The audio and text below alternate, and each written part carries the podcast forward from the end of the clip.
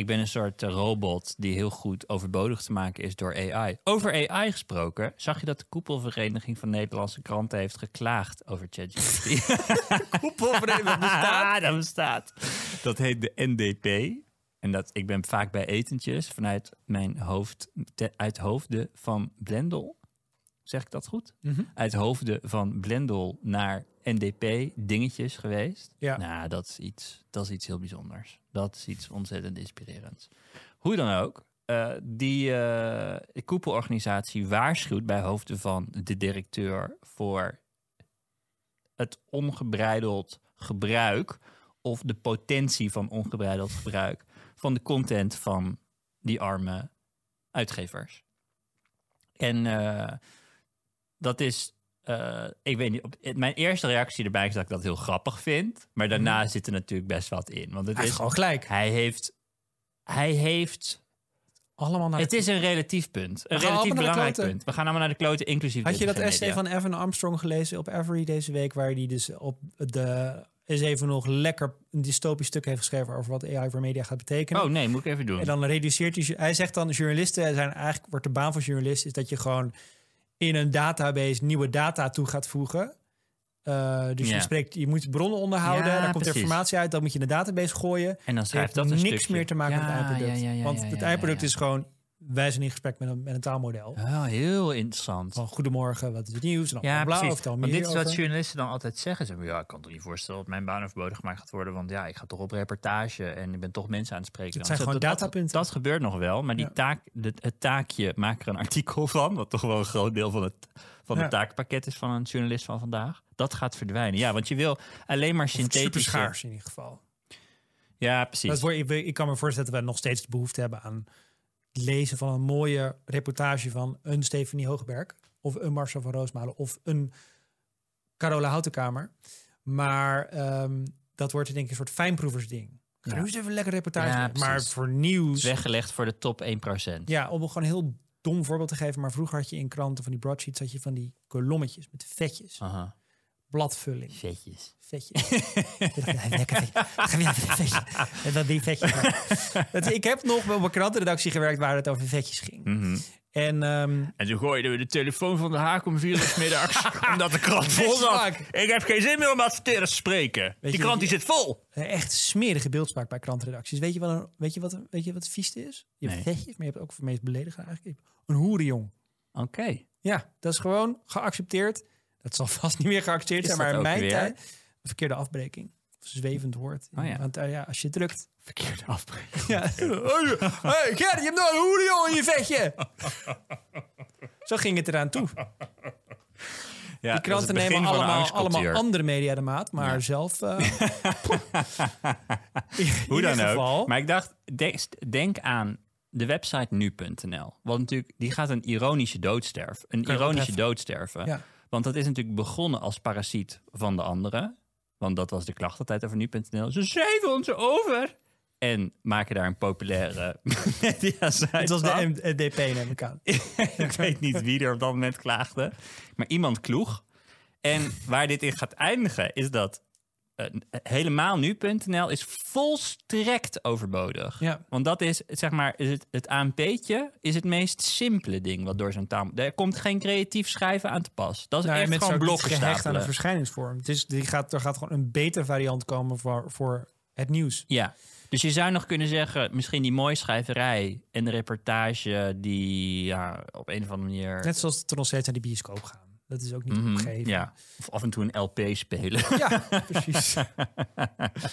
maar ik denk dus, ik maak me dan minder zorgen over, over de Volkskrant en over NRC en al die andere kranten. Hoewel dat natuurlijk ook allemaal. eh, dat, ja, dat, daar kunnen we ook nog wel eens even wat brain cycles aan spenderen over wat daar de scenario's allemaal zijn. Maar nu.nl staat echt vooraan in Ja. het. eh, En dat is het- ironisch. Dat is mooi en dat is ironisch, dat is Ja. toch grappig.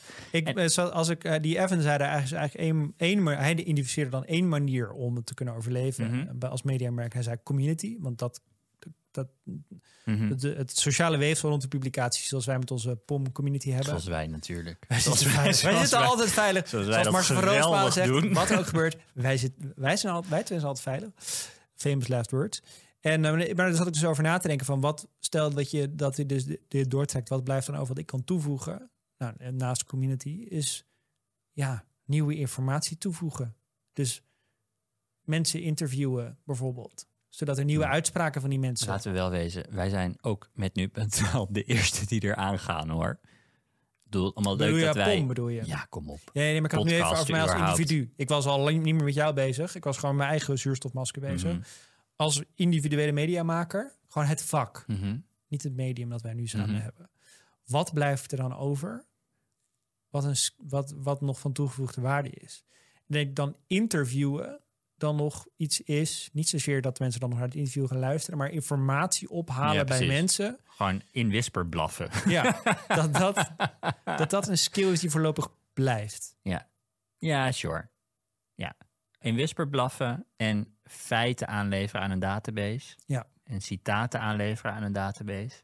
En wij moeten dus echt heel erg in de, in de community blijven investeren. Heel transactioneel blijven investeren in, in onze luisteraars. Ja, en, en ze staan dan natuurlijk nu vooraan bij, bij eh, uit naam van de koepelorganisatie om bij voorbaat al te klagen over het grootste auteursrecht drama wat zich voltrekt. En ongetwijfeld moeten we heel lang wachten voordat ze eindelijk zelf dingen gaan verzinnen met AI. Want over het algemeen staat DPG Media niet vooraan als het gaat over het verzinnen van nieuwe dingen. Maar ik ben wel steeds meer overtuigd geraakt van het idee dat deze ontwikkelingen met betrekking tot het onderwerp artificiële intelligentie snel gaan. Om maar even een cliché van de bovenste plank te trekken. Poh, moet ik even over nadenken. Wat je nu zegt. dat ik in shock ben over de snelheid waarbij het van, 3 en, van GPT 3,5 naar GPT 4 is gegaan. De verschillen tussen Midjourney 1, 2, 3 en 4 naar 5.